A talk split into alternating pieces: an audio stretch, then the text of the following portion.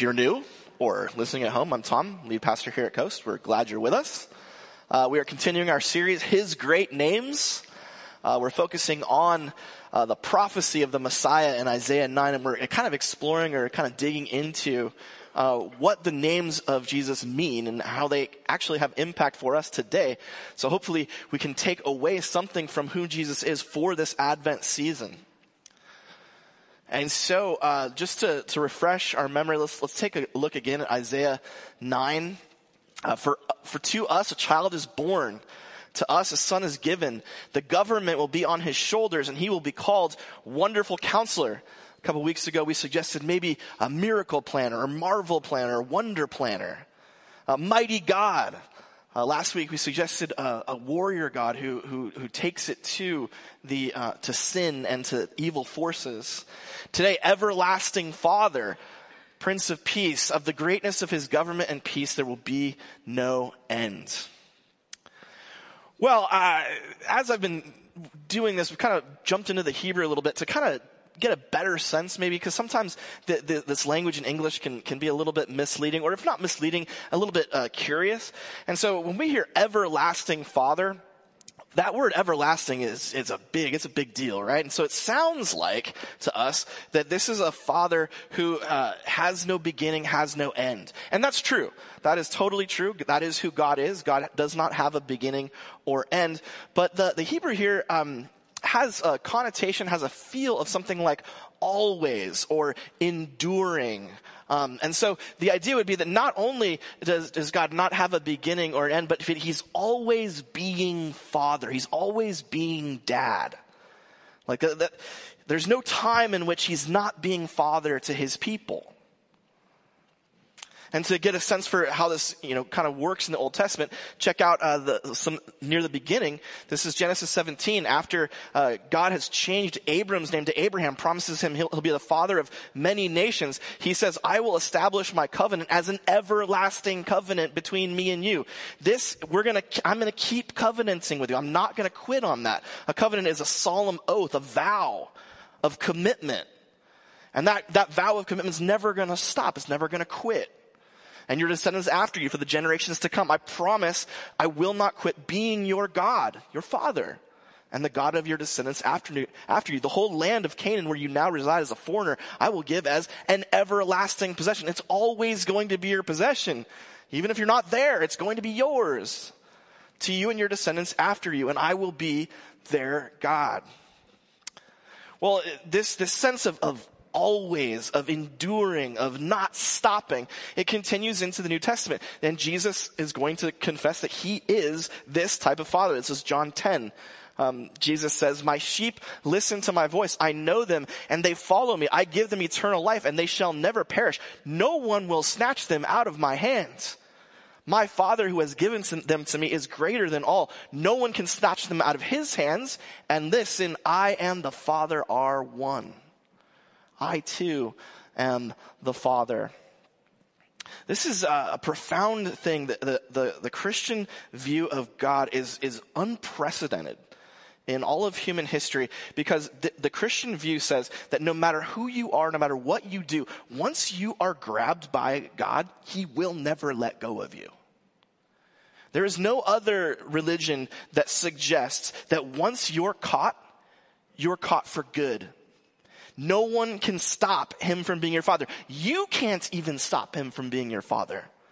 Once he's been your father, he's going to be your father forever, for always. He has covenanted with you a solemn vow that he will never stop loving you and holding you, even if you want to run away.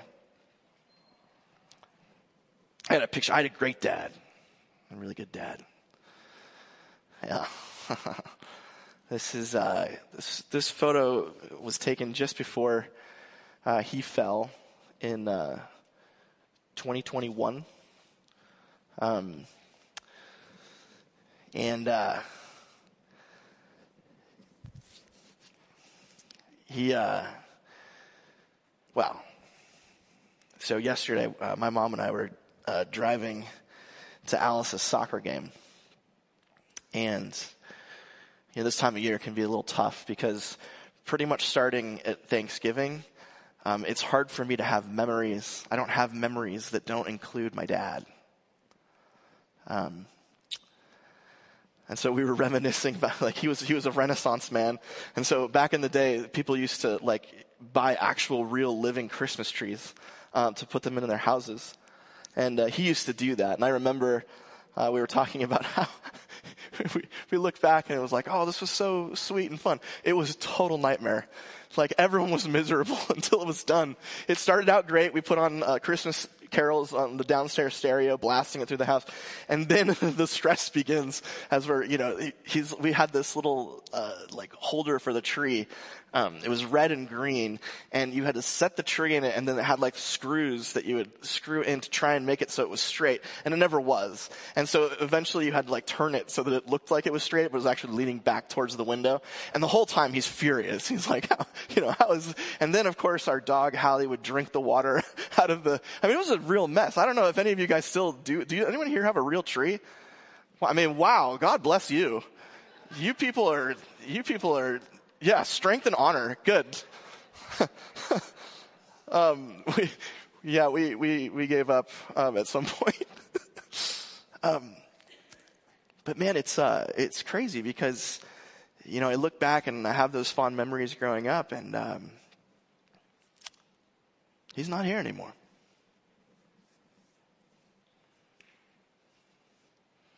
I mean, he was larger than life. He was an amazing dude.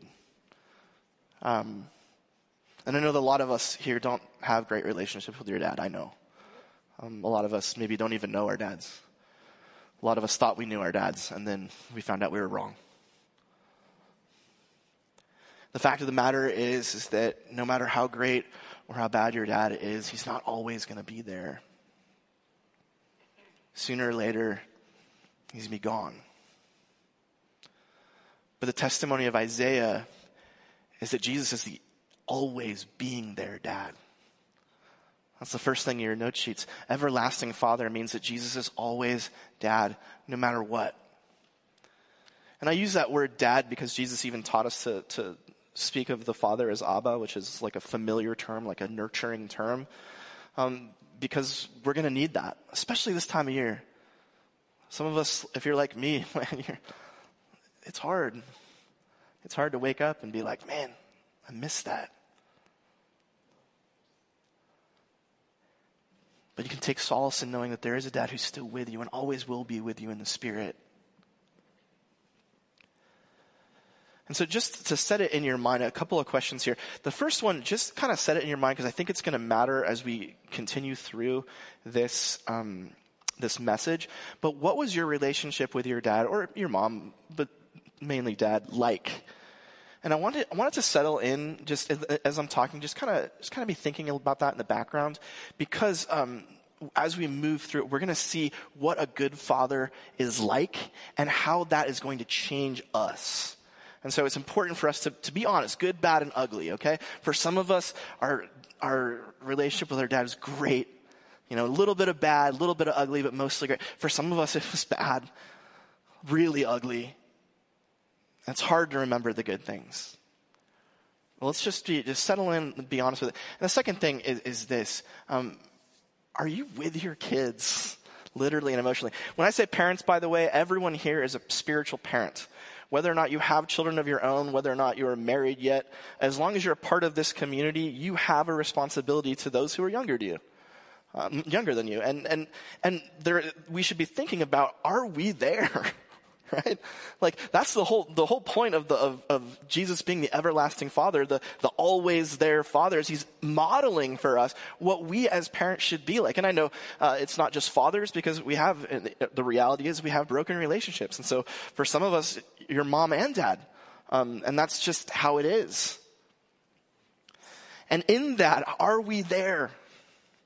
And no, none of us are going to be perfect. We, we got to have a balance. We got to have some grace for ourselves. Uh, so that, you know, don't sit there and shame and guilt yourself all the time if you're not 100%. In fact, last, last night at 6 p.m., I think it was 6, maybe it was 4. Might have been 4. I'd been, I would say, probably a B plus father all day. I, I, I, watched the soccer games. We played. We did all the things. Right around 4 p.m., I was like, I need to play some Baldur's Gate 3 on my PlayStation right now. And at that time, my son Soren was like, I want to play a game. Alice was gone. I think Aaron was taking uh, Olivia to another soccer game, so it was just me and him. And I, I was like, he's sweet. He's super, super cute. He's five, five and a half. And, and I, and I, that's temporary. I know it. He's not going to be like this forever. And, and I was sitting there and I, I was literally thinking, I was like, I know I'm probably not going to remember playing this video game. And this time is short.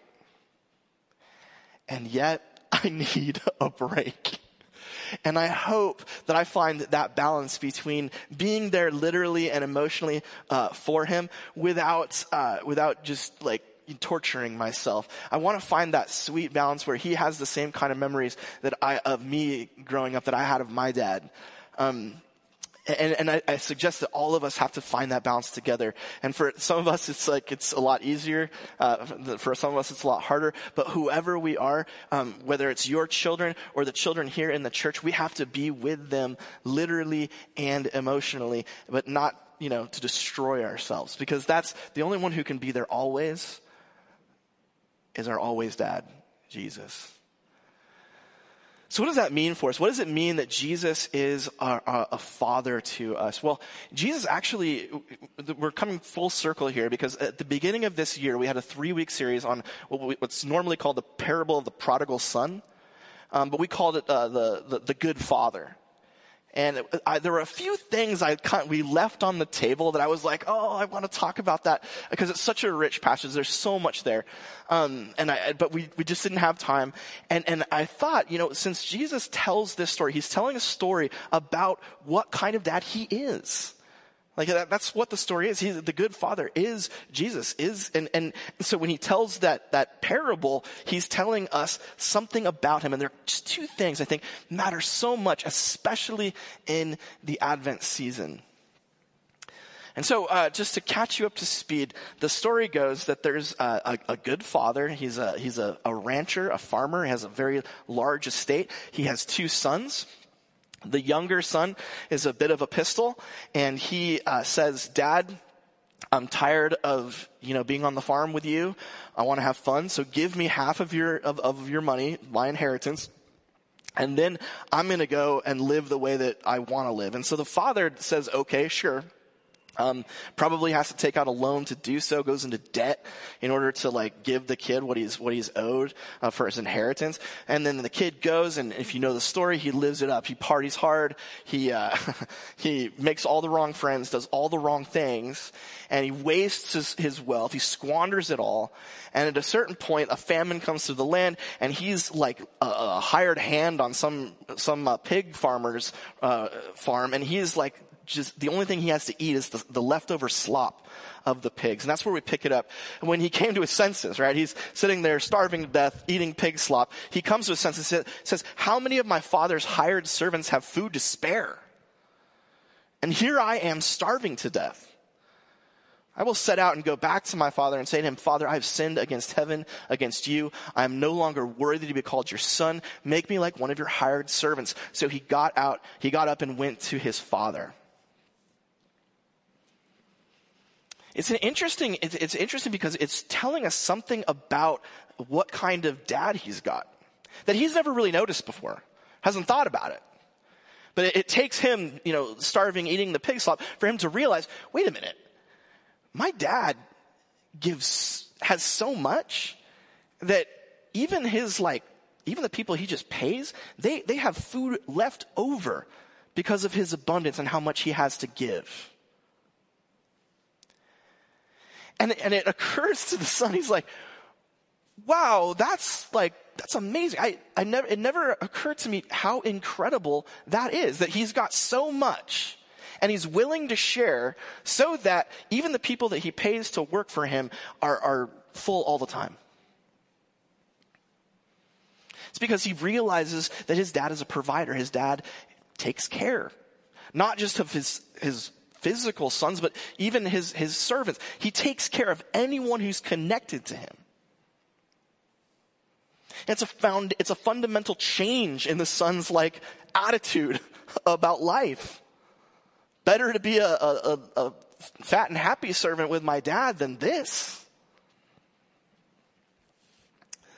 The, uh, the, the social scientists at Berkeley did a, uh, an experiment in 2017 where they, they had um, they, they, have some pretty extensive uh, counseling services, therapy services at the university, and so they had 300 adults requesting help with anxiety and depression. So 300 adults need some kind of change. And so what the social scientists at Berkeley did is they said this, if you participate in this study we're doing, we'll give you the therapy for free. And so the people were like, yes. And so they, they set, they, they broke up the group into three 100 person cohorts.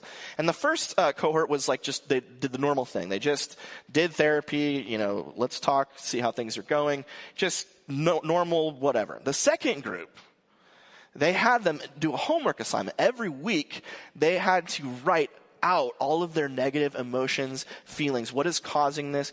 Um, what's wrong with me? Uh, and how's it impacting my life? So once a week, they had to write all that out. And then the third group, the third group had to, another assignment. Their assignment was to write a thank you letter to somebody in their life. They didn't have to send it.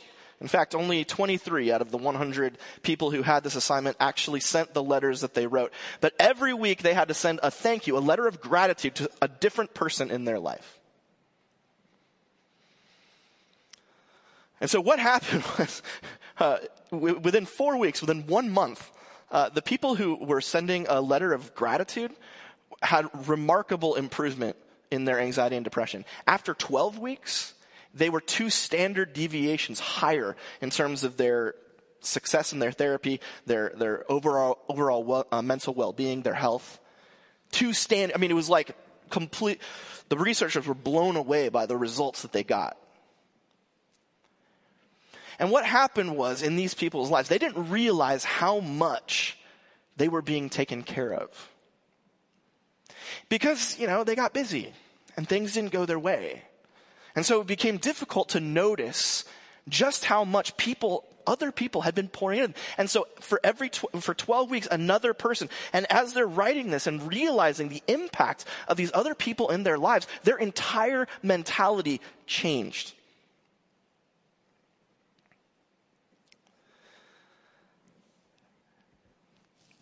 The good father, Jesus, he, he's always taking care of us. And we barely even notice. That's the next thing in your note sheets. Jesus is the Father who always takes care of us. He's, and He's never stops. He's been taking, He was taking care of you before you knew Him. He's taking care of you now. He will take care of you forever. And that maybe brings up a couple of questions. The first of which is this. Do you notice how much He's taking care of you? If not, make a practice of gratitude. The, the researchers at Berkeley, they're all atheists. And so they, they said, write a, a letter of gratitude to people in your life. If you, if you, if you struggle with this, if you're like deeply dissatisfied, you that you're always complaining, overwhelmed, all the things, I challenge you, like for real, once a week, write Jesus a letter and say thank you for something he's done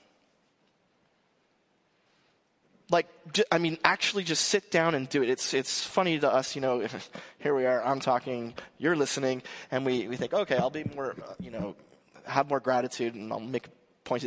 It's interesting though, as human beings, when we actually do something, when we put our bodies into it and our minds into it, it actually becomes, it's much more impactful. And so if you are somebody who is struggling with gratitude, if, especially Christmas season, right? You're, you're, you're, distracted by this and distracted by that and worried about this and worried about that. And, and we're, what we're supposed to be celebrating is the greatest gift that God ever gave himself with being with us. Emmanuel, God with us. If that's a challenge, I, I challenge you, write a letter once a week. I'll hold you accountable. You tell me you're going to do it and I'll follow up. And then let's see if that maybe changes your heart, changes your mind. And the next thing for us is because we have this good father, this, this father who always takes care of us, we are challenged to imitate him. Parents, and again, by, by parents, I mean every single person here. Are we taking care of our kids? It's not just provision, although that's important. It's making sure that they're being brought up well.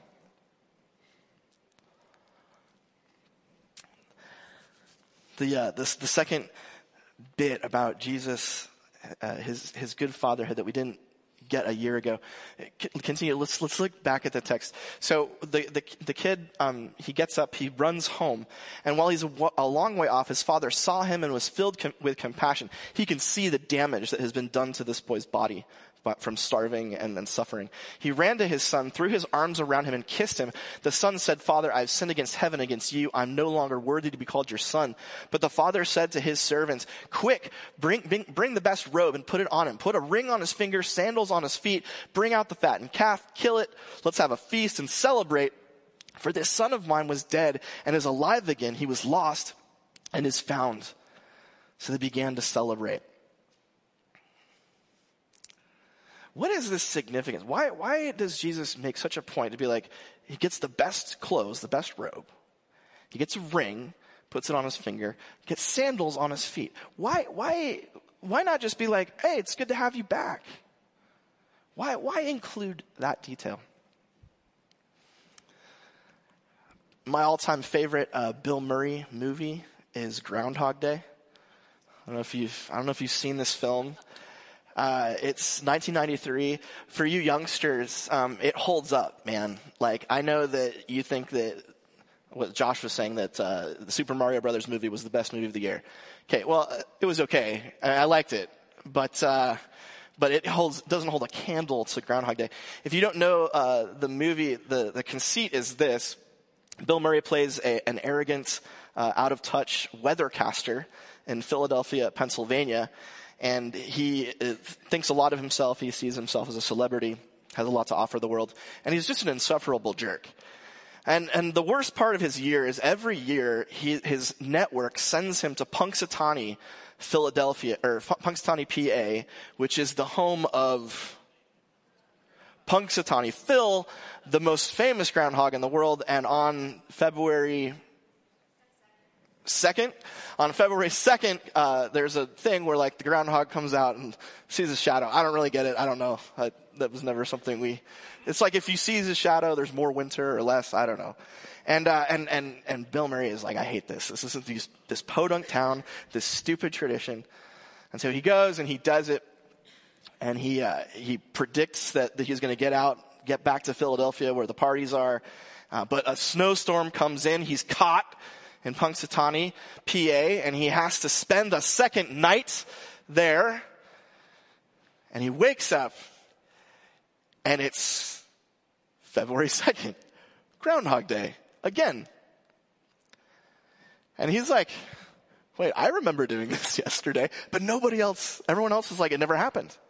Everyone else is like, oh, it's, it's Groundhog Day. Nobody he meets or has any recollection of what's gone before. And part of the comedy of the movie is him just acting, like, acting like a complete nut job. And everyone else is like, what are you doing yourself? In this scene, uh, his producer, he, uh, he's like, hey, come have uh, lunch with me. And he has, he's like smoking a cigarette. He's drinking tons of coffee, has pastries and donuts. And she's like, you're acting, you're living as if there's no tomorrow. And he's like, what if there's not? She has no recollection of what he has experienced. It's gone. It's, it's, it doesn't exist for her. There's uh, aficionados of this movie who estimate that Bill Murray's character had to spend two million days uh, in Punxsutawney in order to uh, accomplish all the things. I don't know if that's true, um, but I mean that that seems like a lot. Uh, but that, that's that's that's what they say. But isn't it what isn't, isn't it wild to imagine a world, imagine a world in which there are people who treat you as if the past never happened. If we think back to the prodigal son, the reason why the father puts on the robe and the ring and the sandals is he's saying to his son, nothing's changed. That never happened. You took half my fortune. You put me in debt. You left the family. It never happened. It's gone. That, that, that is forgiveness. That is the kind of forgiveness that God gives to us. It's like it never happened. The last thing I note. Jesus is the Father who always treats us as if we had never sinned at all.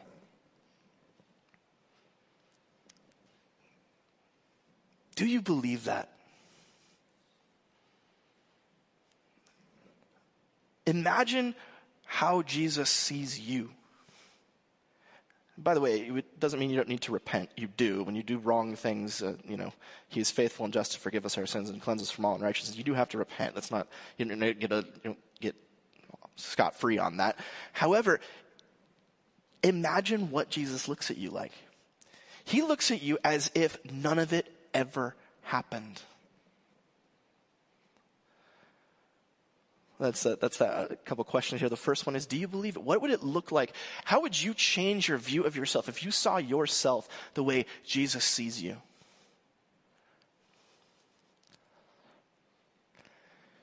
A lot of us um, come today with a lot of guilt, a lot of shame about parts of our life um, that are super messed up. When you go to Jesus, it's like it never happened. He sees you not as you are today, not as you were then, but as you will be on the day when you enter glory. That's who he sees. And if we start to see ourselves that way, maybe we can live into that truth. Maybe we can transform and become more like that. Maybe we can begin to be freed up from this guilt and shame that holds us back and instead live into the works, the good things that He has for us in the future. The last question Who have you forgiven, but not really? It's not, it's a weird thing about humanity. We actually have to re-forgive. That's why Jesus talks about how many times must you forgive. The, the reason for that is not just that we should do a lot of forgiving. It's that we have to because we can get to a place where we forgive somebody, right? Where we can see them as though it never happened. That's possible. What happens though is that over time we, it creeps back in. The bitterness, the resentment. We, we thought we had it taken care of. We forgave, but we get to this place where we're like, ah, and, and, and, the, and the grudges that we held, they start to re-emerge. You can tell if you haven't really forgiven someone because you, if you're honest with yourself, there's, there's still that bitterness. There's still the resentment, the anger. And it might be a him, a her, or them. It could be a group of people, people who've wronged you. But you haven't forgiven the way the good father forgives until that's gone. And it might take you 70 times 7 or however many times Jesus says of re-forgiving to get there.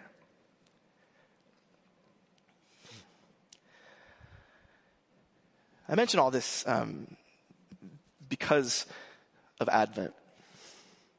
Um, I'm just being honest with you when I say that uh, for whatever reason, um, this this holiday season has been really hard for me. The first two, when my dad was gone, I don't I don't know. I guess maybe I was still in shock or getting used to it. I don't know. Um,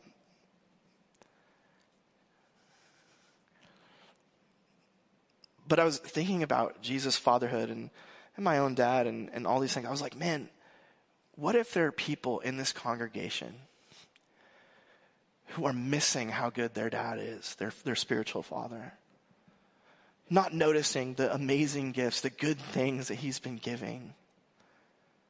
What if there are people in this congregation who especially uh, are, are not seeing themselves as forgiven. And even worse, what if we have relationships in our lives that need to change, that forgiveness needs to happen again? I, I, I look back and I'm like, man, I didn't know how good I had it until he was gone. And I know I've still got it good because my spiritual father is giving good gifts and he is forgiving and he's encouraging me to forgive. But am I seeing it? Am I noticing? Am I seizing it?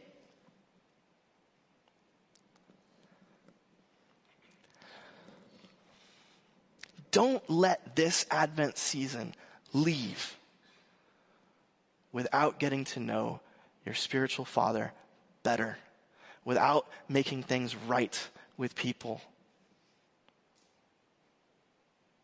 Let's pray.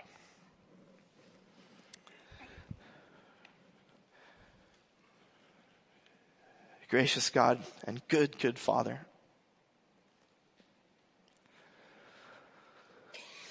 We thank you for the way that you are always with us, that you never stop being dad, no matter how far we run away. That you're always there to receive us and forgive us and treat us as if the past is just that. You take care of us, you provide for us, you, you shower good gifts on us all the time, and we, we barely even notice. good, good Father, please send your spirit and power to open our eyes to how you are taking care of us, how you have taken care of us. Inspire gratitude in this season as we welcome you, Jesus, again, the greatest of all gifts. And spark our hearts to, to bask in your forgiveness, to see ourselves the way you see us. And teach us to see others the same way, to let the past be past, let it be gone again and again. May this season be one of reparation, of, of reconciliation. May this be a season of joy and togetherness. May this be a season of, of gratitude for goodness. We always love being your children. Good, good Father. Jesus, in your name we pray. Amen.